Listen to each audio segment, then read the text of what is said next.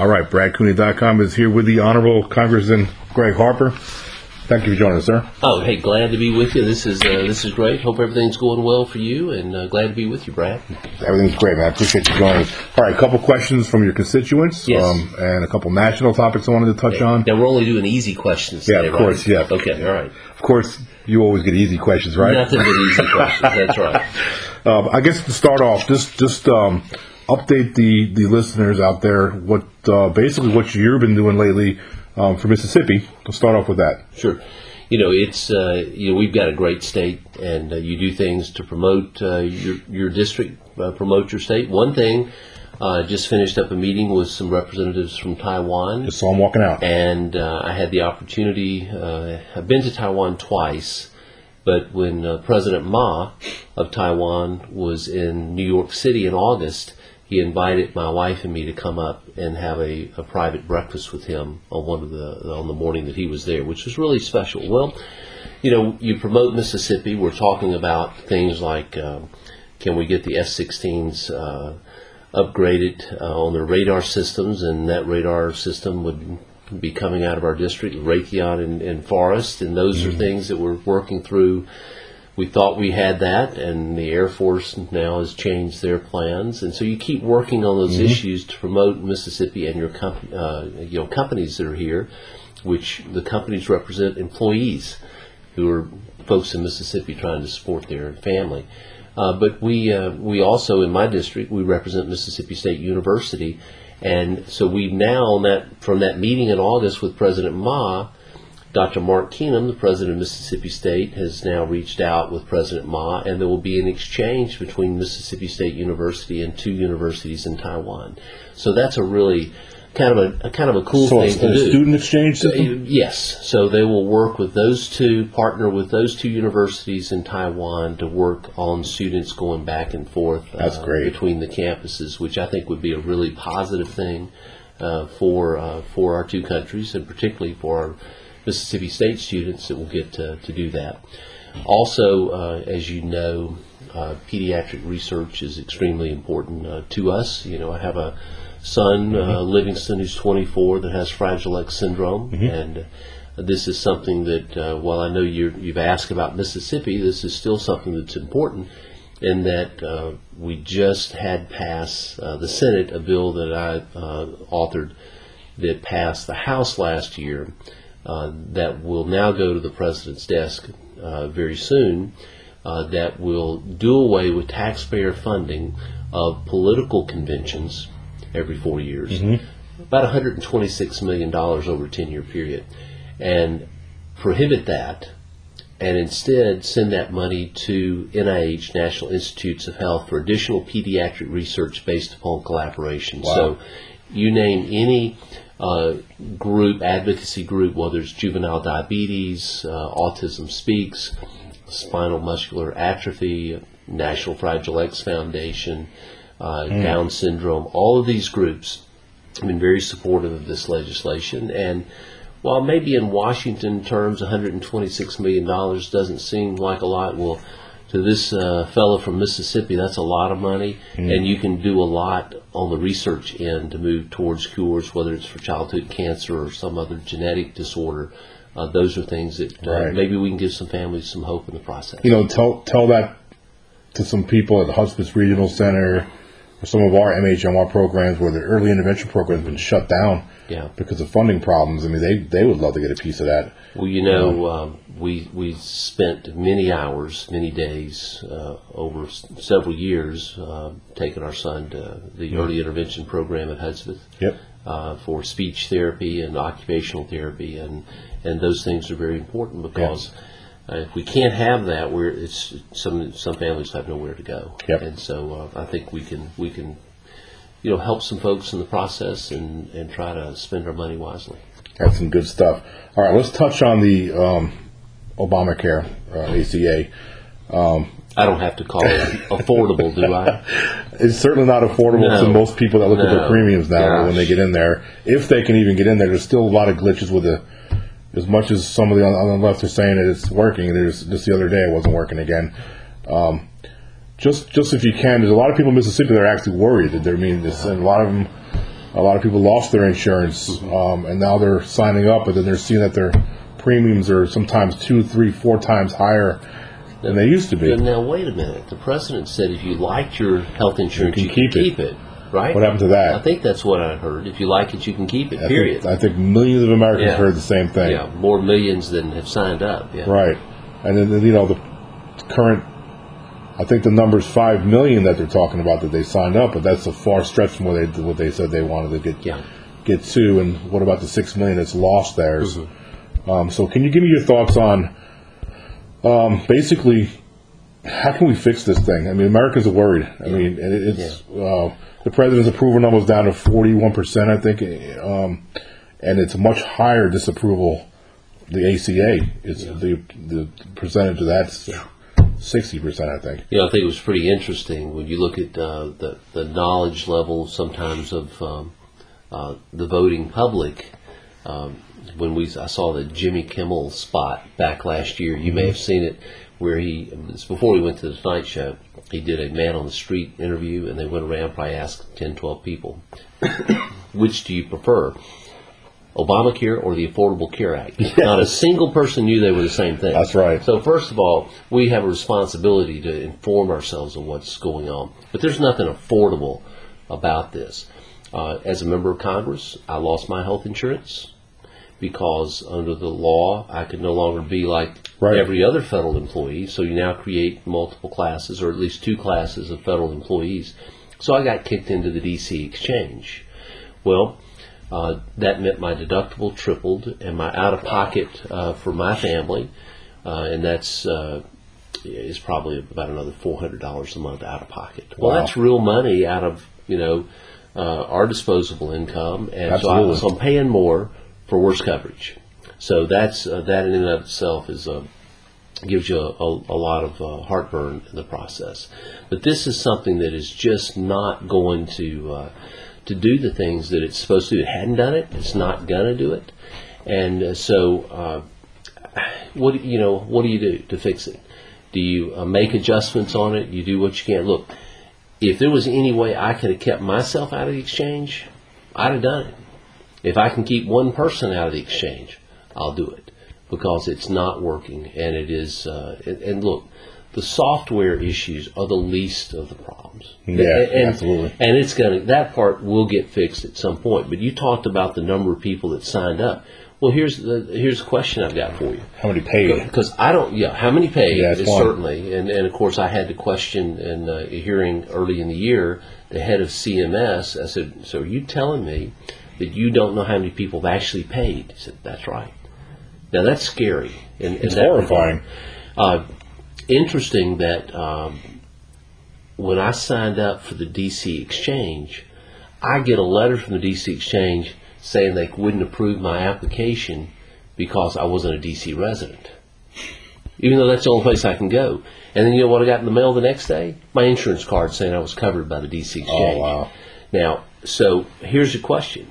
I lost my coverage and then I signed up for the exchange. So are they counting me as one of the people that signed up? Ah. Probably. That's, the numbers are skewed that way. Probably. Sure, yeah. So uh, you know, as as you as you know, you know, fifty six percent of all statistics are made up on the spot. 62. Yeah, sixty-two percent. I meant to say. So, so you know, you see that that's you know you can do anything with numbers. So when you, when you say if they say five million people have signed up, well, we're still not reducing the number of uninsureds, which was the reason that we did that. yeah. So of that five million that signed up, how many of them are they counting that lost their coverage and then went to sign up? How many are they cover, calling in there under that are signing up basically under Medicaid that are in states that didn't do a Medicaid expansion? Therefore, they would have gotten it anyway without the uh, uh, Obamacare.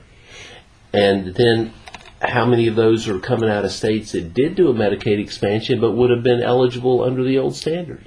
So that that five million number, how many are really new people that are insured? How many are younger, too? they can't tell you the numbers. They don't know the numbers. And they need young Yeah. people to sign up, which I heard Yeah. they're not getting that either. Uh, well, of course, you know, uh, I can remember way, way, way back when I was young, and uh, and you know you have that spirit of invincibility that you you have when you're in your 20s probably that uh, that they don't think they need it. Plus, You can stay if on your parents' plan until you're 26. Why, why, why would they want yeah, to? and and plus, if you can't, you know, if you're covered for pre-existing, then just wait and pay the fine. Well, now you're not really probably going to have to pay the fine. Uh, so, and we're going to have the IRS determine who has coverage. The IRS, Oh. who we trust, Yeah, it's just one night after the another. Lois Lerner, deal- who won't even answer the Plead- question, plead the fifth again. plead the fifth Again. you know, uh, yeah, multiple times, and and so it just tells you that we uh, we got the problem we have at the heart of this because we have an, an administration that folks just don't trust, and that and that's why it's difficult to get this through. But we've had since um, the 112th Congress three years ago plus, we've had 50 bills that have passed the House that dealt with some aspect of Obamacare, either amending it, uh, repealing a provision, or outright repeal, And Harry Reid just, just, just doesn't do nothing with But it. seven of those actually been signed into law by the president. Uh, eliminating the Class Act, which was even the president knew wasn't going to work, doing away with the 1099 uh, reporting requirement. Some other things that uh, you know have been done. So uh, we're going to keep fighting. We'll see what happens politically with the Senate uh, this, this That was my year's next question. Let's Yeah. talk about the midterms. How do you feel?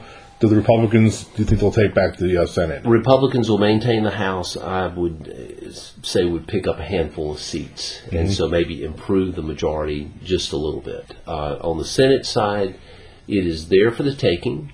If they, if the Republicans will nominate people who can win a general, and I would rather govern in the majority than be pure in the minority. It's a good point. And so, you know, you have to nominate people that will get independent voters. And if you get so far out there that the independent voters get turned off and go to the Democrats, and we could lose. That's what happened in Missouri. That's what happened in Indiana back in 2012. That could happen in some other areas or other states if we're not cautious on how that uh, how that happens. Now we've had some good candidates that have stepped up on the Republican side that give us a great uh, opportunity. One that just entered within the last two weeks is Cory Gardner, uh, who's a House member that's only in his second term, but he's running in Colorado against Udall, the incumbent Democrat. And in polling, the first polling that's done, he's only like a point or two behind. yeah, and we just without having run, recalls so. out there too with the with the, the Second Amendment issue. Some very interesting stuff, Yeah, and and, yeah. and, and and citizens that want to have another state, you know, Yeah, like northern Colorado and southern Colorado, Wow. because uh, you know not. Uh, uh, but this this guy's uh, really got an excellent opportunity to win. So it means politically, Democrats are having to defend defend much more territory than they thought. You know, a year ago they figured we're going to have six to eight really competitive races that we have to win. The Republicans have to win six of those. Okay. Now we have to win six of about a dozen. So that the competitive field has changed. Because Scott Brown runs, he's he's got potentially has a chance uh, if he runs even in a, a, a new state for him. Uh, but those are things that I think um, we Republicans can still snatch defeat from the jaws of victory. But if we do uh, our our job, uh, I think we have an excellent chance of um, of winning the Senate.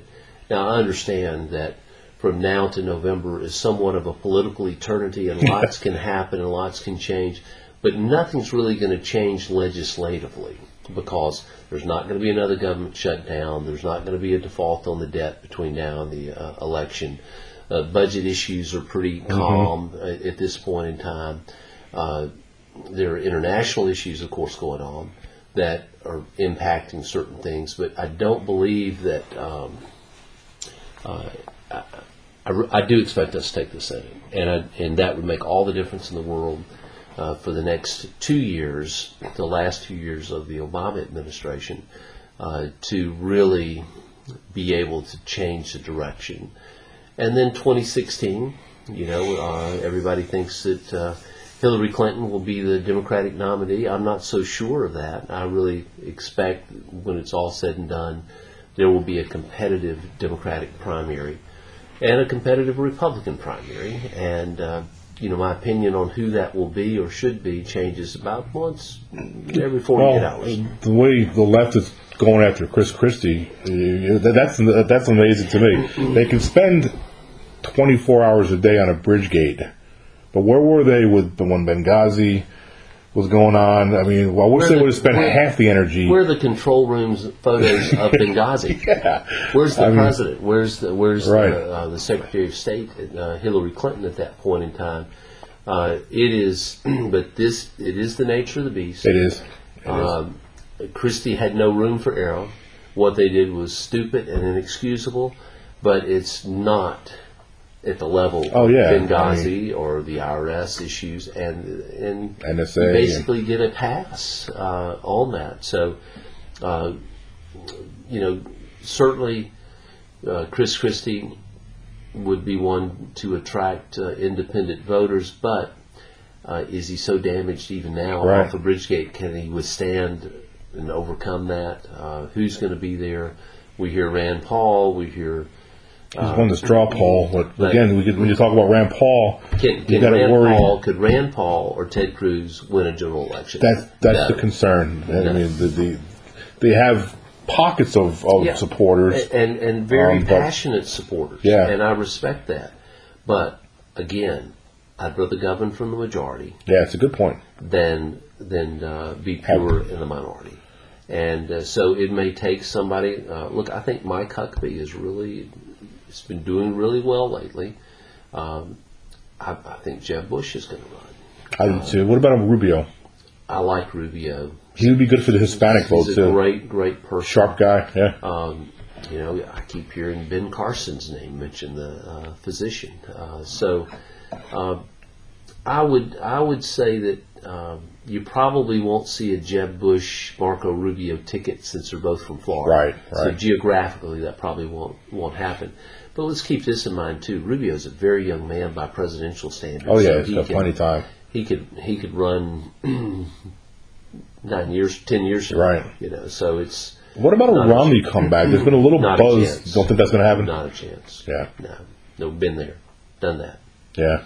So I like. I'm, I'm a. I really like. He's a great guy. Mitt I got to meet him when, he was here super person, but we're we're talking about who would we go through that again? What would be different in that process? Um, I can only just think how great our country would be doing right now had he won. Oh, I, I put Yeah. that out every day on and, the website. Uh, and I wish he was there. And, and look, I, I say that in all great admiration and respect for Mitt Romney, who I'm a big fan of. Sure. I'm talking just purely political prognosticating. Right, right. That I don't think that he will run again. if the Republicans can win in 2016, and then I got one more, one more question after that, um, how long do you think it'll take to fix what this president has done to this country? I mean, think about, and also all these consti- constitutional issues with these changes he's making with the law. Well, so Since when is that okay? Well, the um, as, you know, uh, we recently, even uh, last week, passed uh, a handful, three or four bills dealing with uh, how should we say the imperial presidency. Uh, There it is. there were things to rein in some of the regulatory abuses and things that have uh, that have been done. Uh, so, to answer your question, how long will it take? If you had the House and the Senate and the White House, it's still very difficult because even a person coming in to head up an agency, EPA is not loaded with business people. It's loaded with environmentalists that that have been brutal to, to business interests. Changing it at the top doesn't really change all the way through the core. So we, we have to realize that we've been in it for the long haul. Uh, there are some things that could be done. There are eight, there's agency after agency uh, that that many that could be eliminated. Uh, that I believe we could start chipping away at some of those uh, smaller agencies that are not essential. Uh, and, and I believe what you would see is a realization, like it or not, at some point we got to realize that the Congress is just really fighting over about a third of the budget. Mm-hmm. You know, maybe 35, 38 percent of the budget, 38 percent probably. And um, unless you address mandatory and entitlement spending, it doesn't matter what we do. So you have to just say, don't care what happens to me politically, we're going to have to solve this. And uh, look, Social Security is the easiest one to fix. We just haven't had the will uh, to do it. It's it's not that hard. You just adjust the age for retirement, Mm-hmm. and you, in effect, you could easily solve it. And uh, and I think people that uh, certainly are capable of working uh, longer uh, and and could do that. Some are, you know, my mom uh, quit working uh, when she was 86. Okay, so um, I'm not retiring because I've seen the list of stuff my wife has for me to do at home. So I, I will always work. Uh, so uh, those are those are things here. But look, people like Social Security, uh, but if we want to preserve it for future generations, my 22 year old daughter said, "Dad, I know Social Security is not going to be there for me. I can't ever rely on that." So I wish they'd just let me keep half of the money I'd pay in, and I'll never ask for Social Security. Right. I've been paying it for So, years. so that's something that, Yeah. that that's that's there, and but I do believe to preserve it for future generations, we have to um, we'll have to make some adjustments, and and uh, what are those adjustments? I don't know, but we have to, to take care of it. At some point, Medicare will consume close to the entire budget on its projection at this point in time, and those are programs that people we need. We, you know, we, we, it's a part of our society now. And, and I've got, you know, uh, everybody has elderly uh, parents or grandparents, and, and it's something that they rely on. But you can make it a lot better than what it is, and you can make it sustainable. Uh, and, and those are those are the big boy questions that at some point you just have to say uh, we're going to have to do it. And as we look at the overall budget issues, uh, look, we can no longer afford to pay healthy people not to work. Okay? I mean, come on. Look, I, I- I, we're a compassionate people, Absolutely. and, and, and that happens. But if you, let's say, you are a, if you are a healthy adult without dependence, and you're going to receive a, a public uh, check, what, what's wrong with saying you're going to do public work in exchange for that check? Absolutely. And that you have to pass a drug scheme, screen. I mean, if you're working, you'd have to pass a drug screen, but you're not going to work, but you're receiving the Yeah. benefit, What- what is- and you don't have to pass one. No logic in What's that. un- what's unfair about that? right. I mean, uh, so that's not a mean thing. That's a thing that said our country is the greatest country in the history of the world, continues to be. We're still number one despite what the naysayers uh, want to say. We just don't act like we're number one. So, what do we do to take this and give us the work ethic across the entire fabric of our society and, and realize that we can do a lot better than what we're doing now? Good stuff. Okay, last thing I wanted to touch on. Um, military cuts scaring a lot of our men and women in, in the armed forces. I have a nephew who's, who's in the U.S. Marines. Um, he's actually a Purple Heart recipient. He got hurt in Afghanistan last year. Thank God he's he's physically able to recover from that. Um, I'm a veteran. My dad was a World War Yes, II sir. veteran. Yes. Um, and the president's really done, done a number, as far as, as, as I know, um, on the budget with the military. Yeah. Can you share some thoughts on, on what we need to do to turn that around? you know, uh, as, as you said, you know, we, we both have uh, family members that served our, our country um, very um, very successfully. You know, my, my late father was a gunner on B-17 in World War II. My brother, Wow. 30 years as a B-52 pilot, retired now, Air Force. And you know, we can go back in our, I mean, I've got actually a copy of the pay stubs from National Archives of my great, great, great, great, however many times grandfather mm-hmm. for his service in, out of the state of South Carolina in the American Revolution. And so, you know, we've got a long history. Uh, and I also, if you would come to my office in Washington, D.C., on my coffee table is a signed copy of Sonny Montgomery's book, Wow. uh, his autobiography. That's great. And so I, I don't, I, I take that uh, mantle seriously. uh, because our obligation. Uh, that means we ought to have a, a, a better VA That's got that's, medical big. system. That, that's The VAs are a mess. that uh, that some of them are doing well, some not so Yeah. well, and the practice of taking somebody who's not doing a good job instead of getting rid of them, sending them to another location and making that recipient's place worse. It happened here in Jackson when they sent somebody a few years back. Fortunately, uh, Joe Battle is trying to put it in the right direction here. We're we're pleased with uh, with his efforts, but it's a it's a it's a heavy lift. Uh, we uh, we cannot do what we need to do in the world if we don't take care of the military. That means it's not just a matter of, of pay and benefits. It is a matter of making sure that we have the assets in place, that we have the weapons programs there. Uh, that's why the sequestration was really a killer. It was bad. And we've, you know, we've resolved that for the short term, but we still have to, to take care of that to make sure that we have the money to equip them and do what they need to do. You can't look around the world and now with what's going on in Russia and, and certainly China, Iran, North Korea, and we're going to scale back. That's, this is not the time to scale back. but the And- president apologized to all those people. well, yeah. Well, anyway, no, no comment, no comment. But, uh, but The reset, But, you know, Yeah, I do. you- You look at, um, and and I do say this. I've had some really good meetings with uh, Ray Mabus, Secretary of, of the Navy, former governor of Mm-hmm. uh, Mississippi. He's been very, very helpful on, on some stuff that we've tried to work on, and I and I know he understands this. While you decide when you decide to ramp down, let's say uh, Huntington Ingalls, perfect example. If, if you slow down on projects and you have the valley where you don't have the work to do, you lose. If you lose, if that happens, and you hit the valley, you lose skilled workforce. And then when they decide to ramp back up, your skilled workforce is gone. They went somewhere else, and you're not going to get them right. back. And then you've got a delay on getting. You have a skilled workforce there that's that's tops. In the We world. build ships here in Mississippi. I mean, Absolutely. it could happen down there. And it is uh, Huntington Ingalls and Pascagoula. They do the best work Yeah. of any shipyard in the country. Just launched a beautiful submarine Oh, earlier last yeah, year. Yeah, the USS Mississippi. Yep. Mm-hmm. I was there for the christening of that, and what a Yep. incredible ceremony.